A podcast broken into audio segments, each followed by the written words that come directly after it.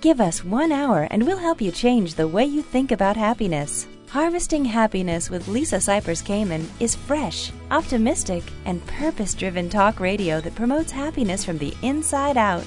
Each week, Lisa spotlights trendsetters and change agents who offer sound emotional fitness tips for improving mental muscle tone and greater well being. Guest experts include a diverse and proactive collection of the greatest thinkers and doers who are devoting their lives to creating a better world in which to live. Your host, Lisa Cypers Kamen, is a widely recognized applied positive psychology coach, author, documentary filmmaker, and lecturer specializing in the fields of sustainable happiness, mindfulness, and positive lifestyle management.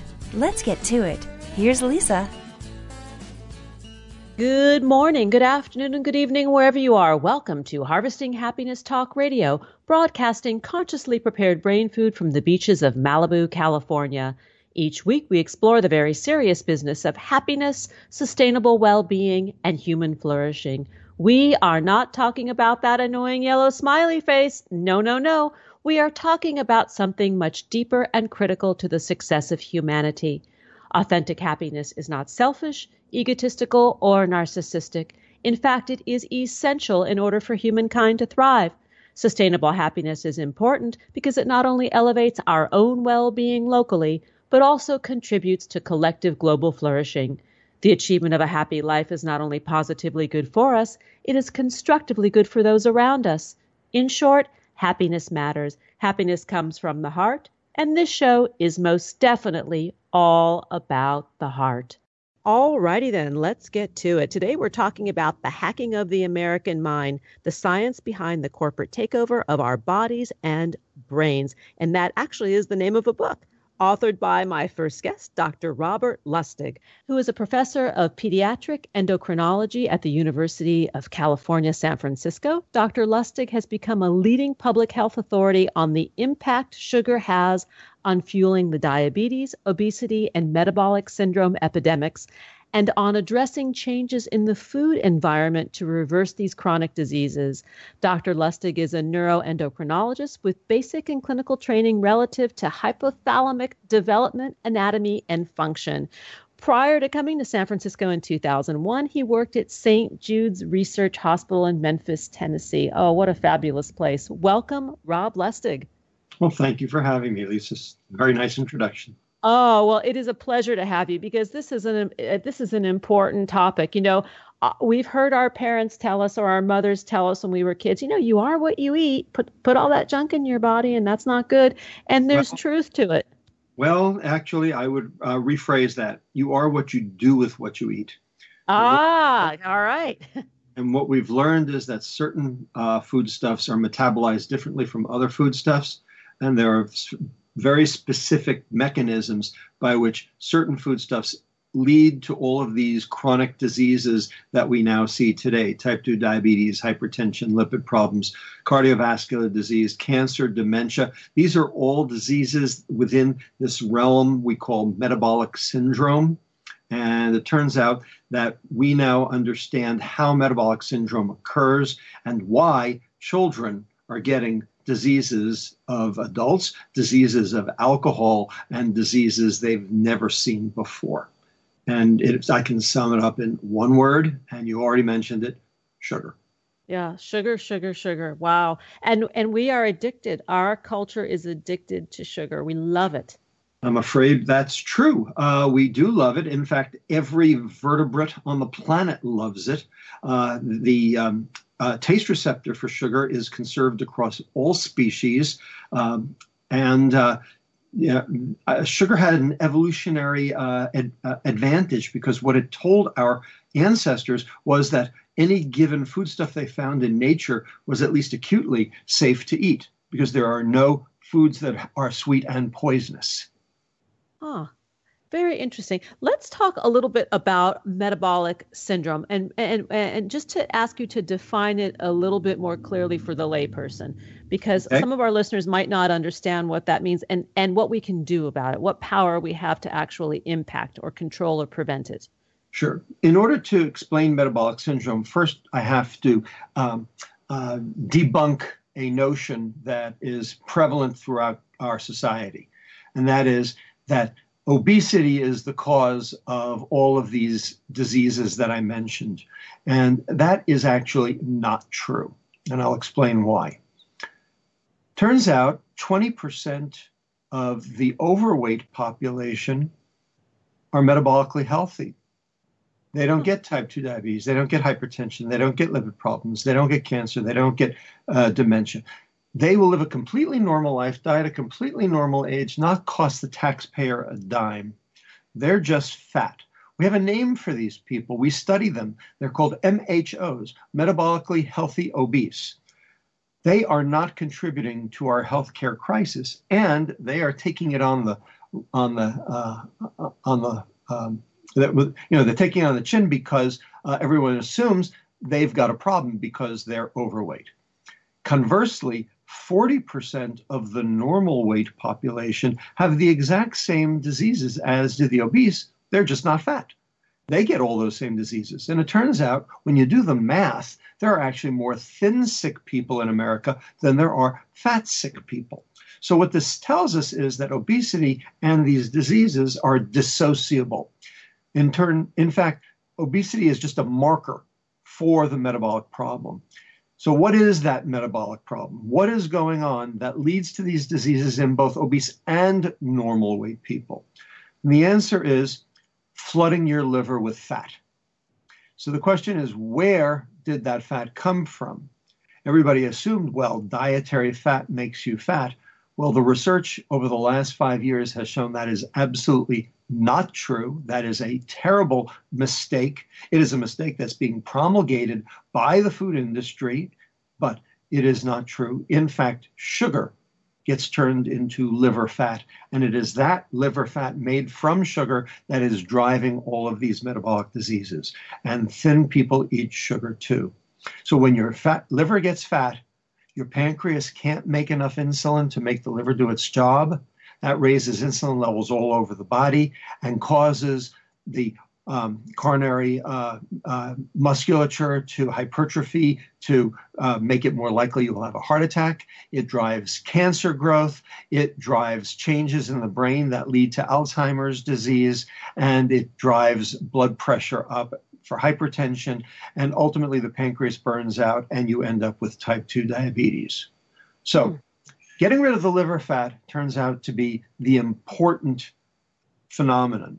And that's what we focus on in our clinic. And that's why our patients turn around. And talk a little bit about the process because the elimination of sugar um, to some listening might sound very, very harsh.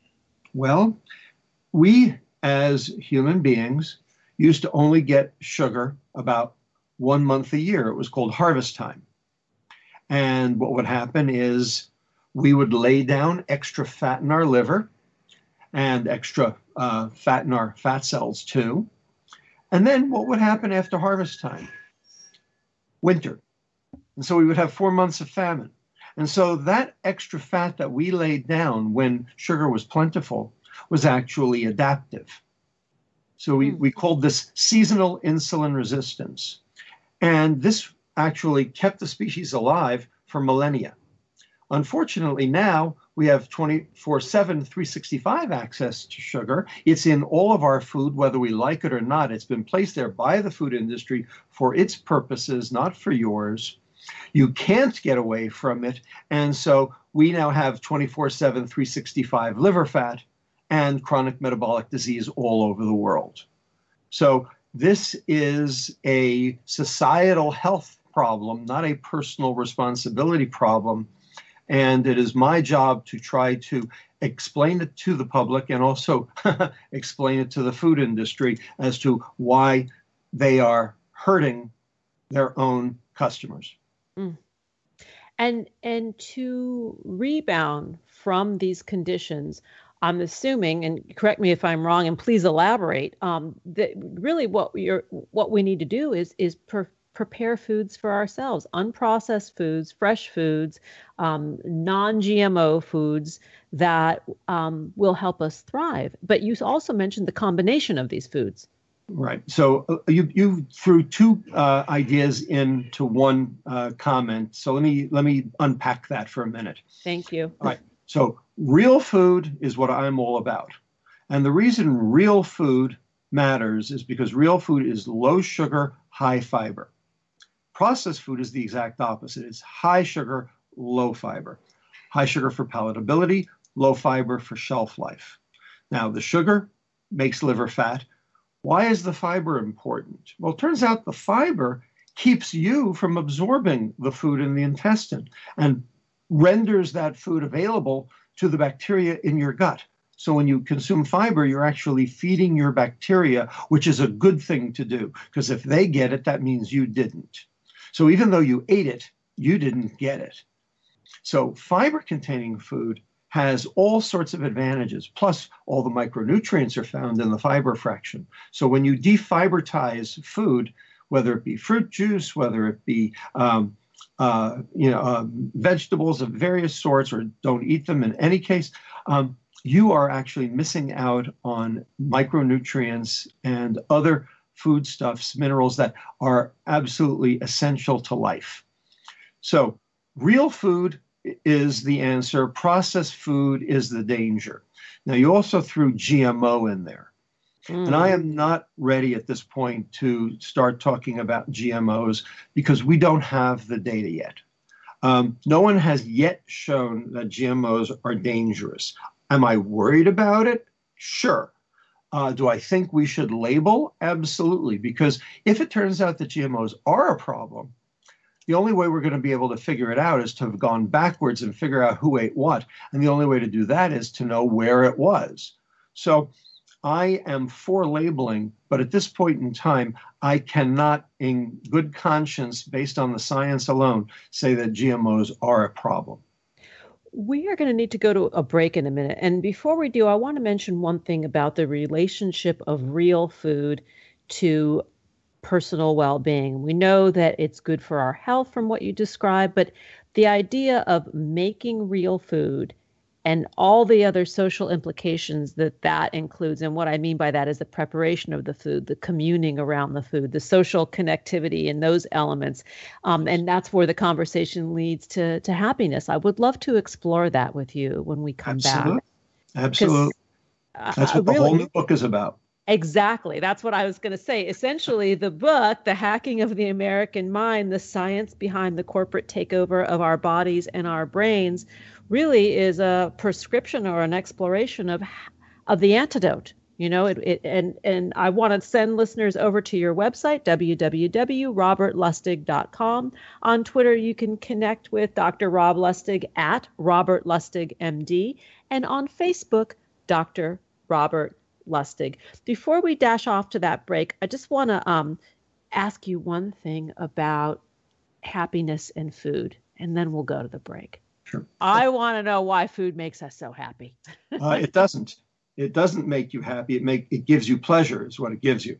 Okay. And there's an area of the brain called the reward center, and food, palatable food, um, high energy density food in particular, um, drives a reward pathway that has a neurotransmitter in it that you've heard of. It's called dopamine. And, yes. dop- and dopamine is a double edged sword, as we will talk about in, uh, after the break.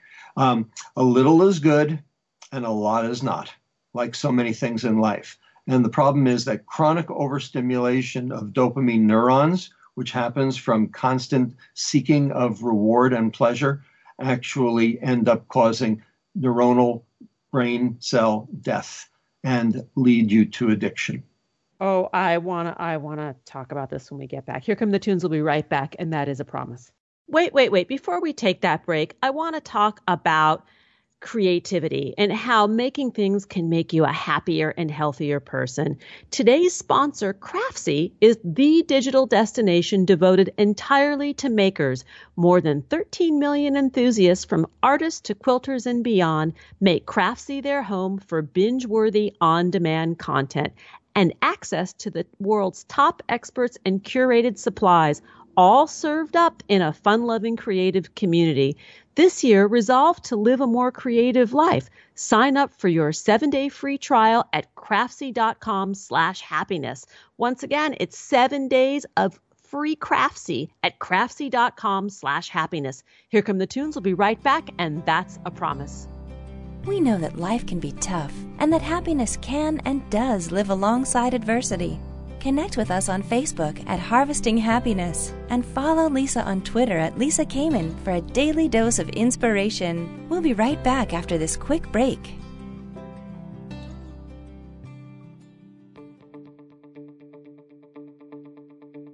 Do you find yourself saying things like, I'll be happy when, or I'll be happy if? Does the finish line for happiness keep moving? Does the bar keep getting higher? What's getting in the way of your happiness right now? Too much going on? Working too much? Not working enough? Having too many responsibilities? Not having enough money, enough time, enough space? The list goes on and on. It becomes difficult to see all that we have if we focus on scarcity.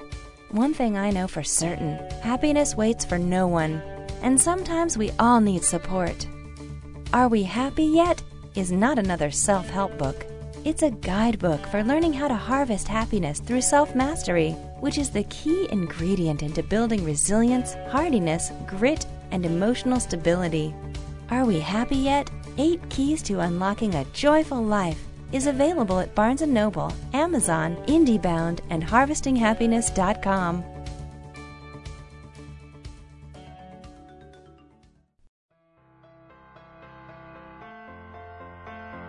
Each day we get to choose how we are going to show up for life, and at times we need tips for strengthening our well-being. Learn training strategies for greater emotional fitness and improved mental muscle tone at harvestinghappiness.com. Welcome back to Harvesting Happiness Talk Radio. If you're just joining us now, we are talking about the hacking of the American mind, the science behind the corporate takeover of our bodies and brains, with Dr. Robert Lustig, who is a professor of pediatric endocrinology at the University of California, San Francisco.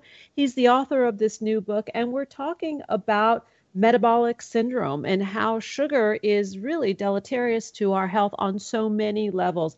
So, Rob, prior to the break, um, we were talking about neuronal cell death and basically brain cells dying.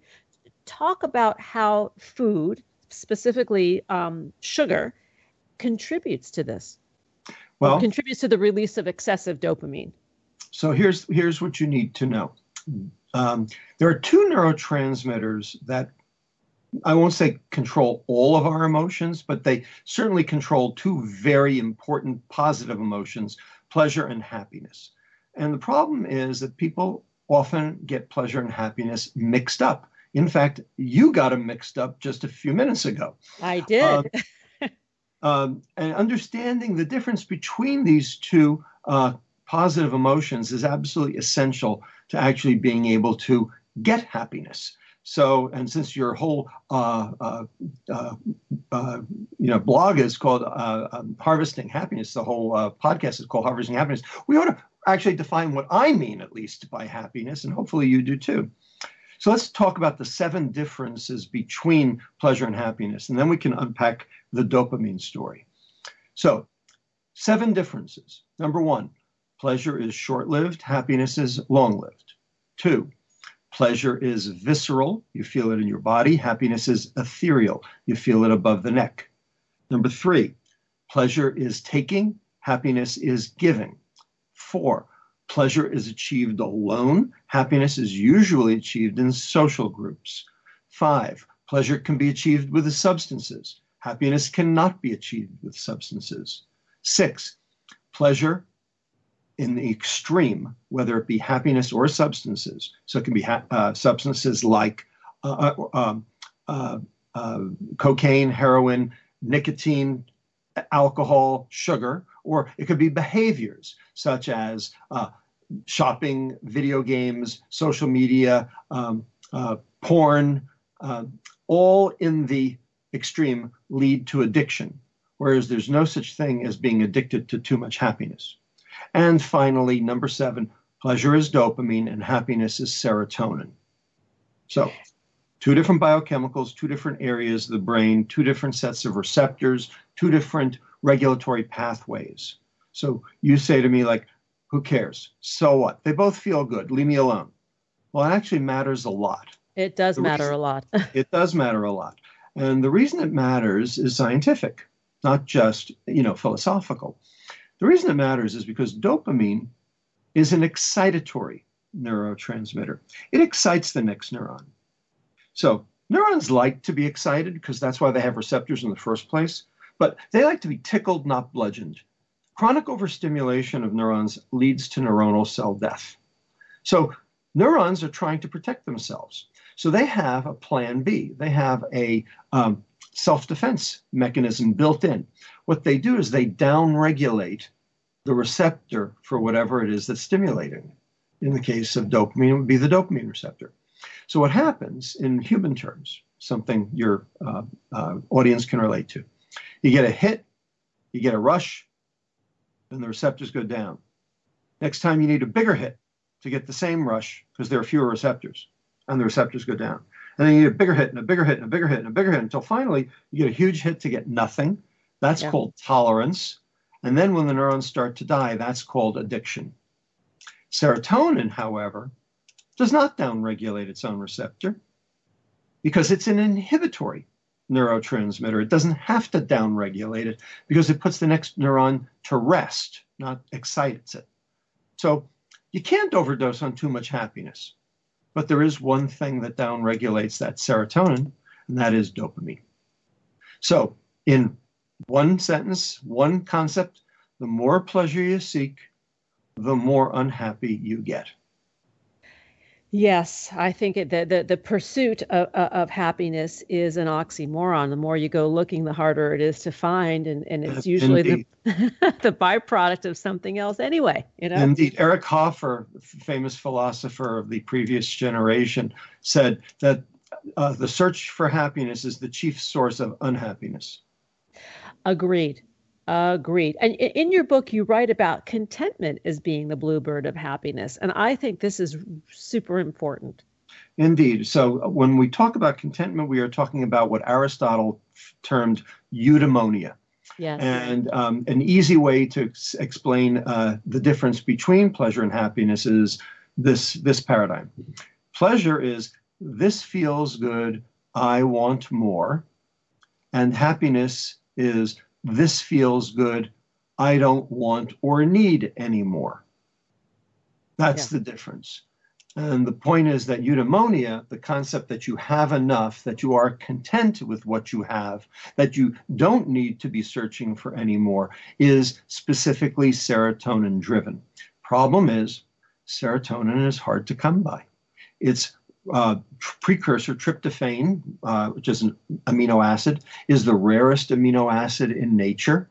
It's actually relatively hard to come by. It's found in eggs and some poultry and some fish. Um, those are not usually the uh, uh ma- major markers of fast food, are they? Yeah. And uh, for for good reason, you know, they go rancid.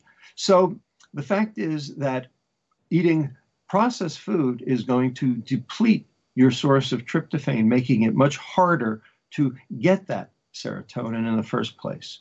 Um, so, eating right and eating real food is really what it's all about in terms of being able to boost your serotonin. But there are many other things that boost your serotonin also, and they're all outlined and delineated in the book. Uh, I call them the four C's. So, the first C, connect and that does not mean Facebook. In order to connect, so true. In order, in order to connect, you have to d- establish a direct eye to eye, person to person, face to face connection. And there's a reason for that. Because you have a set of mirror neurons in the back of your head that are on in real time reading the facial expressions and emotions of the person you're talking to. And you end up adopting some of those emotions yourself. This is a process we normally call empathy. And it turns out that empathy is a specific driver of serotonin. Problem is, you can't have empathy with anonymous. Doesn't work. Right. uh, right. right. Emojis do not convey empathy. Um, it, in fact, the more people use Facebook, the more depressed they get. Uh, and we now have the time lag analysis to demonstrate that it doesn't matter where you start two weeks of Facebook makes you more miserable. So, number two, contribute. And that does not mean to your IRA. It has to be outside of yourself. It has to be to your family or your friends or to the world at large. Of course, the big question always everyone always asks is, well, can work satisfy its contribution? And the answer is yes, can, with two provisos. You have to see how your work is benefiting others, and your boss has to be able to see it too. If both are satisfied, you can derive contentment and contribution from your work. But a lot of people can't. And so they need other menu, uh, venues for that. So altruism, philanthropy, volunteerism, joining clubs, etc., all can contribute. Uh, number three, cope. And in cope, I mean three things sleep, mindfulness, exercise. So none of us get any sleep anymore, and 23% of people are insomniacs. Number two, uh, mindfulness. We think multitasking is to be prized. Turns out only 2.5% of the population can actually do it. The rest of us, it's smoke and mirrors. We're serially unitasking, and every time we switch tasks, we get a cortisol rush, which actually lowers our serotonin receptors and makes us even more unhappy. And then the last one we've talked about cook. And cook means real food in your kitchen instead of going out to eat, because when you go to a restaurant, you have abdicated your responsibility for what's in that food to someone else who really doesn't care whether you're happy or not.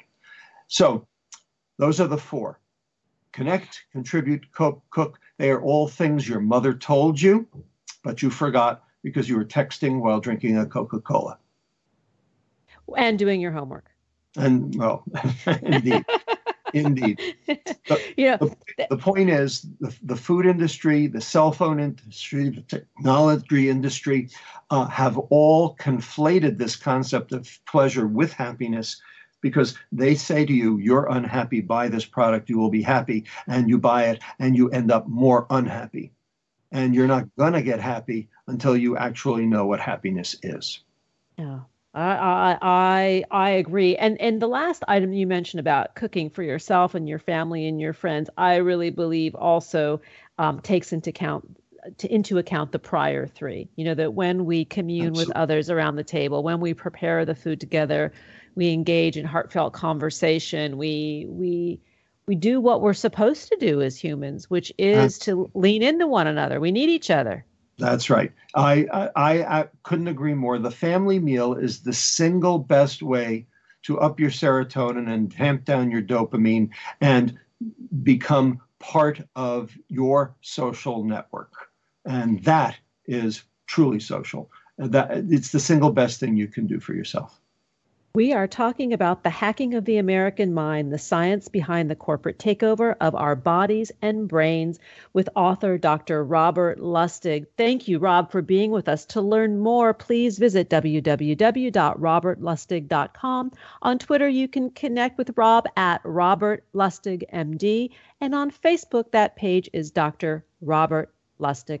Dr. Robert Lustig, thanks for being with us on Harvesting Happiness Talk Radio. Here come the tunes. We'll be right back. Nothing gives happiness like a free gift. Unwrap your present by signing up for Happiness Headlines, our monthly e-zine at harvestinghappiness.com. Stay tuned for more after the break.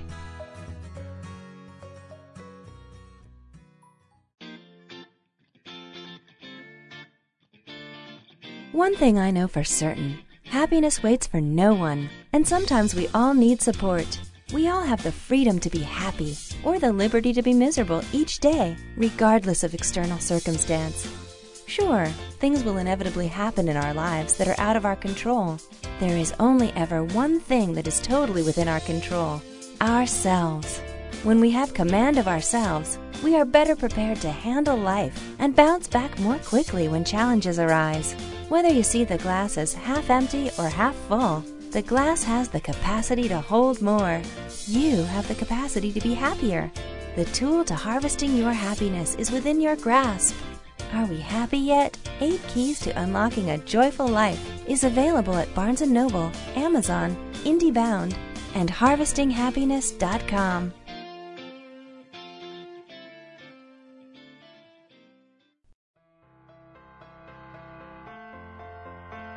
Each day we get to choose how we are going to show up for life. And at times, we need tips for strengthening our well being. Learn training strategies for greater emotional fitness and improved mental muscle tone at harvestinghappiness.com. Welcome back to Harvesting Happiness Talk Radio. If you're just joining us now, I urge you to download and share this podcast. Why? Because sharing is caring. It's kind, it's free, legal, available 24 7. And we're talking about what's under the human hood, our beautiful brains. My next guest is a most interesting man. I'm so looking forward to this interview. Mm. Moran Cerf is a professor of neuroscience and business at the Kellogg School of Management. Additionally, he is the Alfred P. Sloan Screenwriting Professor at the American Film Institute.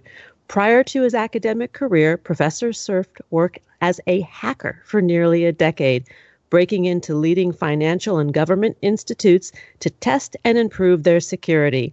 His hacking background has led him to pursue non traditional ways to investigate the brain using methods and techniques that benefit from heavy computational skills and novel research tools. Welcome, Moran Cerf. Thanks for joining us. Thank you so much. I'm happy this, to be here. Uh, this is this is uh, this is a pleasure. I uh, was watching several of your TED your TED Talks, and I had noted over the years the speed at which you speak has slowed down significantly, for which I'm grateful. yeah, I recommend your audience to press whatever button on their radio allows them to double double slow it and then it might seem like we're talking on a regular speed. Exactly. Um, right now, the, the, your work is focusing on neuroscience in business. Talk a little bit about how how that combination works so what happened in the last 20 years uh, is that a lot of uh, psychologists went into the world of economics and explained a lot of the biases people have in ways that the old models didn't explain. Uh, why do people buy things that you know appear as uh, 6.99 thinking it's six rather than seven? Why do people uh, buy things that they don't want? Why do you set the alarm at midnight to 6 a.m. thinking you're going to wake up and be very alert in the morning and then you press snooze many times? And, and basically, this started explaining how we behave in ways that aren't aligned with what we want. But they got to a place where they could predict the irrational behaviors but not change it. And that's when they called neuroscientists in the last couple of years to say, okay, it's not enough to just explain that people have biases and they buy stuff they don't want or do things they don't want. We need to change that. And that's where me and my colleagues are starting to help in explaining why you do what you do. And and how to change it, right? Yes. So, so, talk a little bit about your prior career because I think this mm. this sort of uh, this dovetails and weaves weaves a, a, very compelling story. You were a hacker, right? For a living, you sat at your computer and you you you broke in literally to institutions, exactly. seeking seeking weaknesses in their systems. The idea behind that was that uh, this is now be- beginning of the internet, really, really, 20 years ago when a lot of companies started to build their online services. So banks, uh, Amazon started uh, many, many things that we know now for and take for granted just began. And they knew how to build a website, but they didn't really know how to secure the website.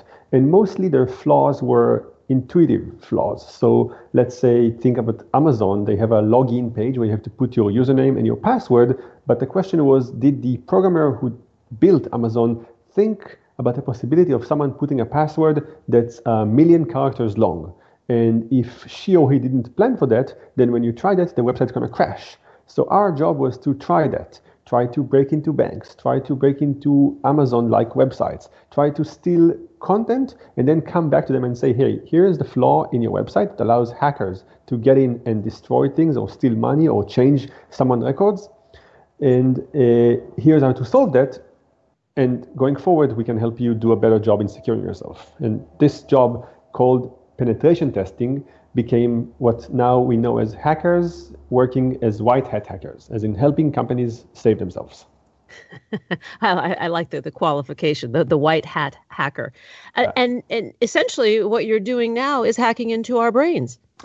Yes, what, what happened was that uh, after doing the hacking thing for a number of years, with the help of a lot of people, I started recognizing that there's a similarity between looking at computers and looking at the brain. Uh, both are black boxes, both are super complicated. You don't really see the inside, you just see what goes in and what comes out. uh, you need to use statistics and mathematics and computer science to figure out what's going on. A lot of similarities there that made me see that uh, if you want to understand the world, you might as well go after the bigger questions. And one of the biggest ones in the world is how we become us, and that's in your brain. How we become us. Uh, what a, what a big question. I think people have been trying to answer that for thousands of years now.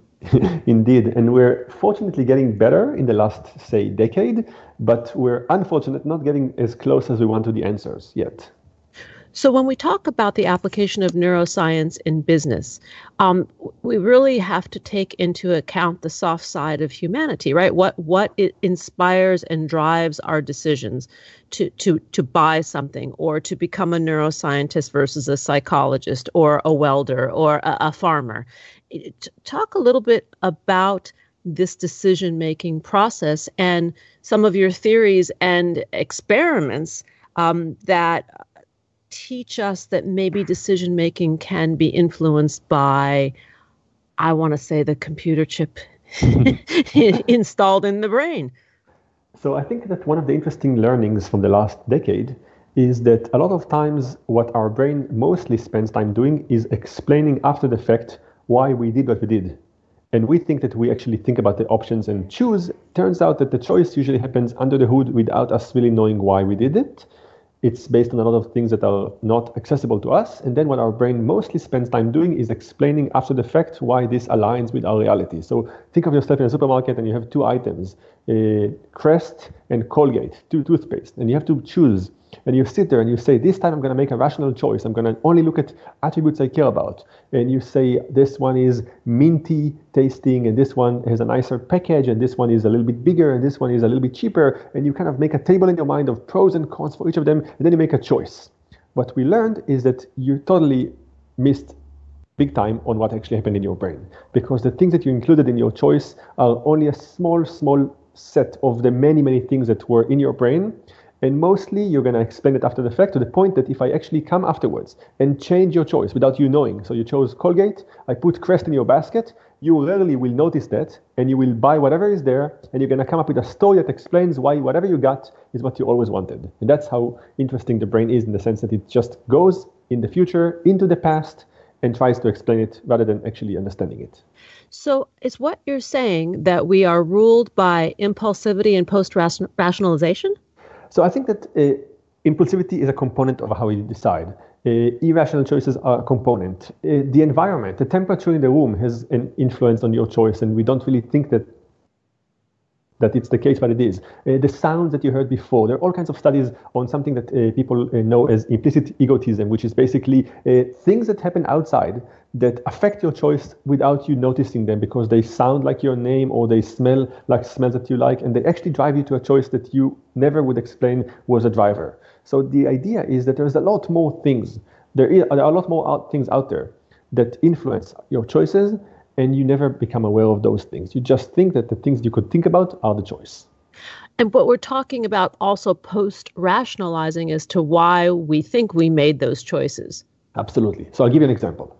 Um, we know, for instance, that if you go to a supermarket and you want to buy wine, and let's say you don't know much about wine, there's a shelf full of wines and there's sorted from the cheapest one to the most expensive one. Most people look at the shelf and they say, okay, on the left there's a $5 wine. That's, I guess, the cheapest one. I don't want to buy the cheapest one, so I'm not going to buy that. On the right, there's the expensive one. There go from 20 to 50. I don't want to spend too much, so I'm going to go for the middle one and buy the $10 wine. Now, you didn't really know that $10 wine is what you want to buy, but you just calibrated your scale because you saw 50 and 20 and 5, and you kind of aligned to the center. If the stop show the, the, the shop owner, the store owner, wants to make you uh, buy expensive one, he would just put $100 wine and $200 wine on the right, and then you're going to calibrate the scale differently, and you're now going to buy the 20 and the 50 because you see that the scale is different. Now, you would never say, I bought a $20 wine because I saw that there was five and there was 100, and I want to buy something in the middle. You would just think that this makes sense. And you would come up with a complicated story to why this is the case, and never will know that what influenced you were things outside your rational thinking. And then there's those of us that are going for the label, you know, that it's the visuals, which it really plays into marketing and how neuroscience affects the way we spend based upon what we see. Absolutely.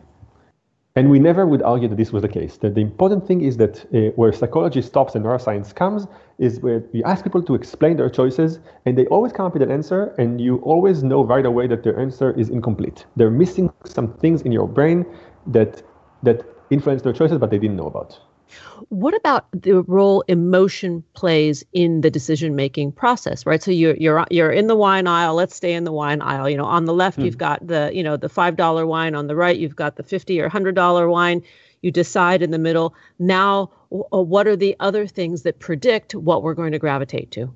So first of all, the emotional state you're at right now, sad, happy, angry, would definitely shift your scale. And each person has a different levels by which they're going to be shifted, but this is one thing. Then we also know uh, that just having made a choice, just holding a bottle, immediately makes you feel better. So just deciding is something that our brain likes. The, the brain doesn't like being in a state of inconsistent uh, multiple choices. So just having chosen something already increases your happiness a little bit. You might then start playing into did I make the right choice, regret, and so on. But having made a choice immediately shows a spike in happiness. So ha- emotions are connected even to the choice itself, to making one. And then there's also a lot of components to how the experience of something changes your choice going forward. So then you taste the wine and it tastes good to you, we know that it will affect the next time you're going to make a choice and the emotions you're going to feel with that. So emotions really are a key ingredient. And the interesting thing is that now neuroscience can actually tap into those. We can actually look at your brain when you make a choice and see which emotions drove the choice, what changed afterwards, and actually explain to you your character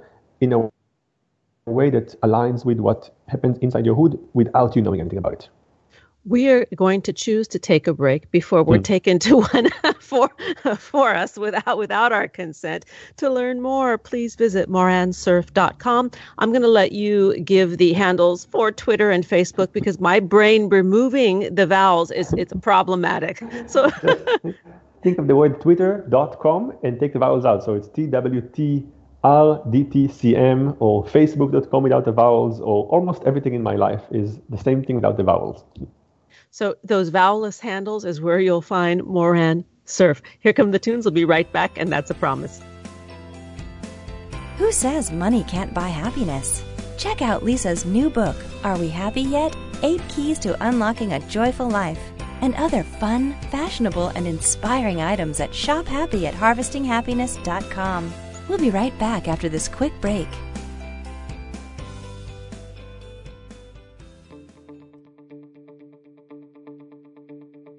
Find yourself saying things like, I'll be happy when, or I'll be happy if? Does the finish line for happiness keep moving? Does the bar keep getting higher? What's getting in the way of your happiness right now? Too much going on? Working too much? Not working enough? Having too many responsibilities? Not having enough money, enough time, enough space? The list goes on and on it becomes difficult to see all that we have if we focus on scarcity. One thing I know for certain happiness waits for no one, and sometimes we all need support. Are We Happy Yet? is not another self help book. It's a guidebook for learning how to harvest happiness through self mastery, which is the key ingredient into building resilience, hardiness, grit, and emotional stability. Are We Happy Yet? Eight Keys to Unlocking a Joyful Life is available at Barnes & Noble, Amazon, IndieBound, and HarvestingHappiness.com.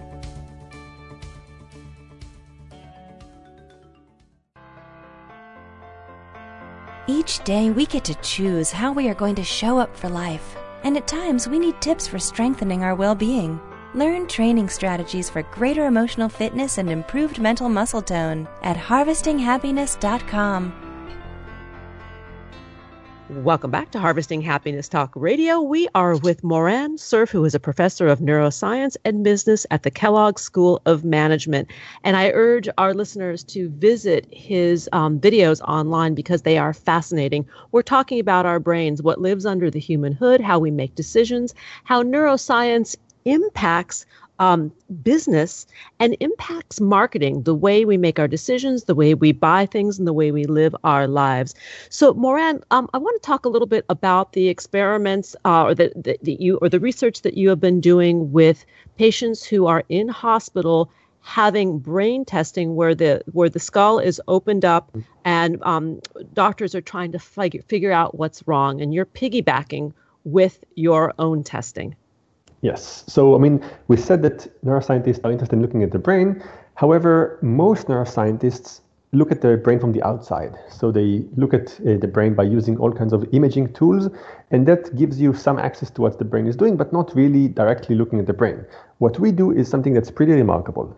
We partner with neurosurgeons who have patients come uh, to take a procedure that is pretty invasive, where the surgeon essentially opens their brain and puts electrodes inside their head to eavesdrop on the activity of individual cells, so tiny, tiny brain cells that code the person's disorder. So if it's epilepsy, the uh, neurosurgeon puts electrodes in the brain uh, so the patient can sit there awake and wait to have a seizure. And then when they have a seizure, you can actually figure out where the seizure began by having those electrodes inside the brain. And then you can resect or change or do something that helps the patient actually be fixed. That's the clinical part. What I do is I piggyback on that and I say, if we already have a human being who is awake, with open head and electrodes inside their brain, listening to the brain and waiting for them to have a seizure, we can also ask them questions and talk to them about their feelings and emotion and decision and see how the brain codes those. So what we do is we essentially talk to the patient about whether they're going to buy Colgate or Crest but what we see is how their brain codes the two items, how their brain actually makes the decision, which voices come to life when you have internal conversation, and ultimately how you decide. That's remarkable and very unique. No one else can do something like that with humans and it's incredible what you've discovered. I mean, in one of the talks I was watching, um, there was a woman who is um, seeing several images over the course of uh, a few minutes, and her brain absolutely lights up at um, watching The Simpsons. And what how, what this translates to in terms of um, seeing it uh, read on a test. Talk a little bit about that and the noise when that is translated into sound. So essentially, this is what a thought looks like inside the brain when you think of the Simpson or of your mom or dad or Eiffel Tower or the Big Ben in London, the thought exists somewhere in your brain and it's coded by cells lighting up. And those cells actually spark in activity. We call those firing cells. And they start speaking to each other and telling them, oh my God, I'm thinking about the Simpson right now, or about the Big Ben in London. Now, if we have electrodes next to those cells listening, we can actually hear the moment these cells light up and start telling the other parts of the brain, the Simpson is on the screen right now and then we can see what you're thinking about. So if we find enough of those cells in the morning, we can in the evening have you just think inside your head about the Simpsons, Marilyn Monroe, the Eiffel Tower, and we just don't ask any question, but looking at the cells. And when we see the cells light up, you know that in your mind right now are the Simpsons. And the cells are lighting up because in, in this case, the woman was recalling a positive memory or something that pleased her. So right. she had recognition. Therefore, you see a spike.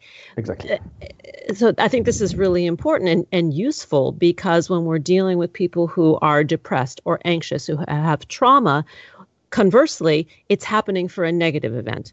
Exactly right. So what's, what's interesting is that once we find those cells in your brain, once we find the memory of, say, the Simpson in your head, that's it. We know how to identify the memory. And in your brain, you also have memories of bad experiences, of things that you didn't enjoy, of things that you want to change. And what we learned in the last couple of years is that actually memories do change. We can inject new information into memories and change them. And this is how we heal from bad experiences. And now, because we have electrodes listening to those cells that code your emotions, we can assess the process. We can actually have you go to a therapist and see step by step how the memories change. We can see what works and what doesn't work. We can actually teach you how to control your emotions and have you learn how to regulate them so you won't stay in the same state of depression by teaching you how to manipulate those cells using your own systems. So it actually is a way to quantify and help people get better, this time with a specific way to assess the performance it, to me, this is fantastic. You know, I work with people who are suffering uh, much of the time, and to be able to give them hope that they can replace the tapes, the old tapes, with new ones, but not just from a cognitive behavioral perspective, but also how we're reprogramming the mind with memory. So the recollection will be of a more positive experience. Absolutely. I guess one of the learning that came not from our work, but from other people's work in the last 10 years was that memories aren't fixed that when you open a memory and you tell the story that's in your memory, you actually open it also for changes. And any information that you include at that moment will be saved in the memory for later use. So if you tell the story of the, say, bed breakup every day, every day you also change a little bit. So on day seven, it will be different than it was on day one, two, and three.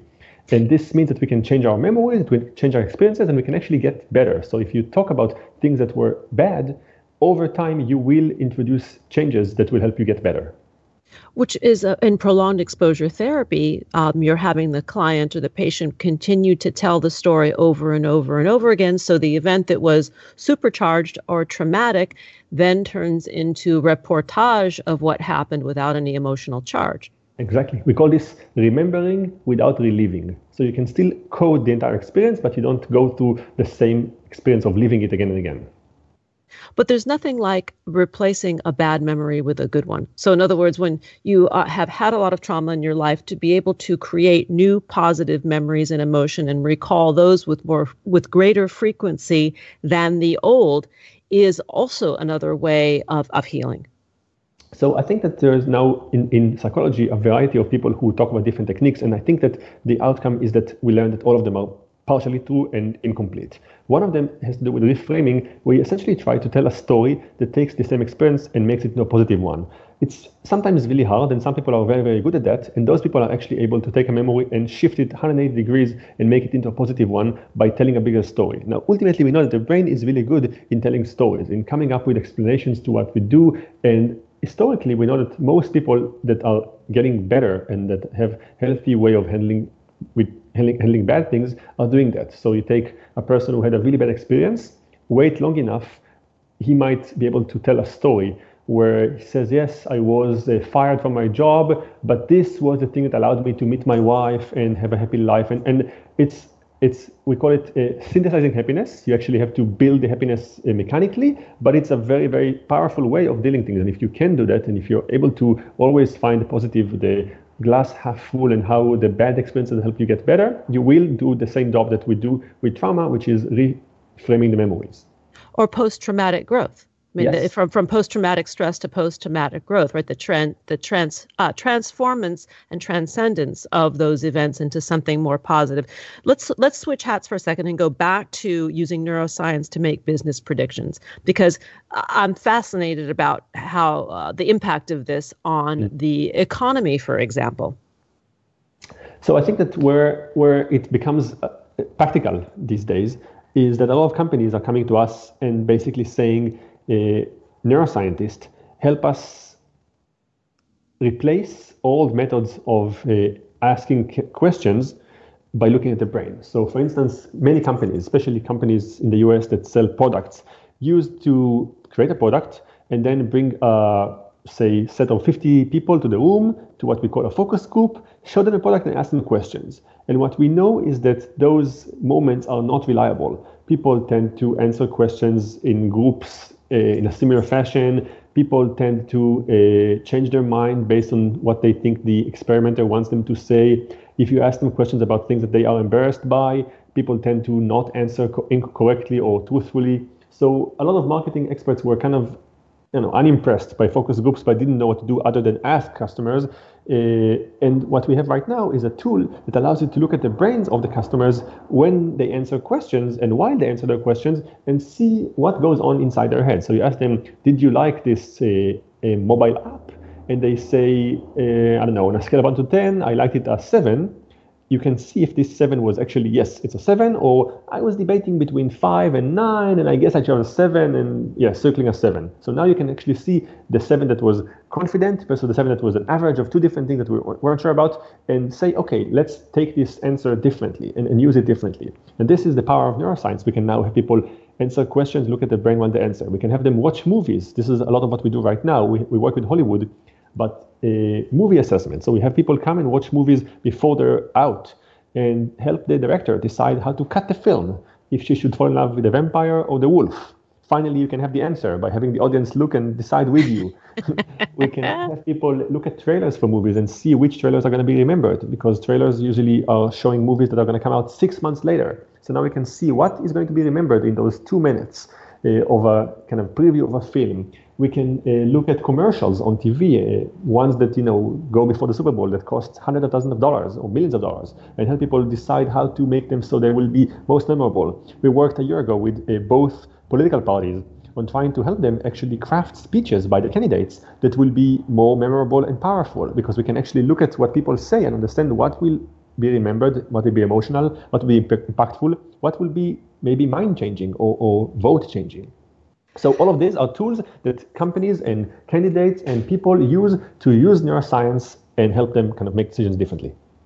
Wow. To learn more about uh, Moran Cerf's work and how science is impacting emotion. I mean, I think it's the other way around in the work that you're doing. You know, you're cra- you're cra- you're crafting the movies of our lives literally and figuratively with the use of neuroscience. So if we can do it for a movie, I guess we can do it for an election, right?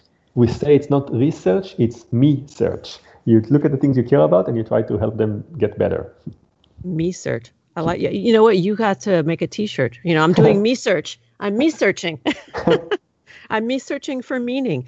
Anyway, morancerf.com. You've been a delight. On Twitter, I'm going to try and give these handles properly. It's twitter.com. Remove the vowels. Once again, to connect with Moran Cerf, please visit him on Twitter at uh, twitter.com. Take out the vowels and you'll find him. On Facebook, it's the same thing. Facebook.com without the vowels. That's FCBKTDCM.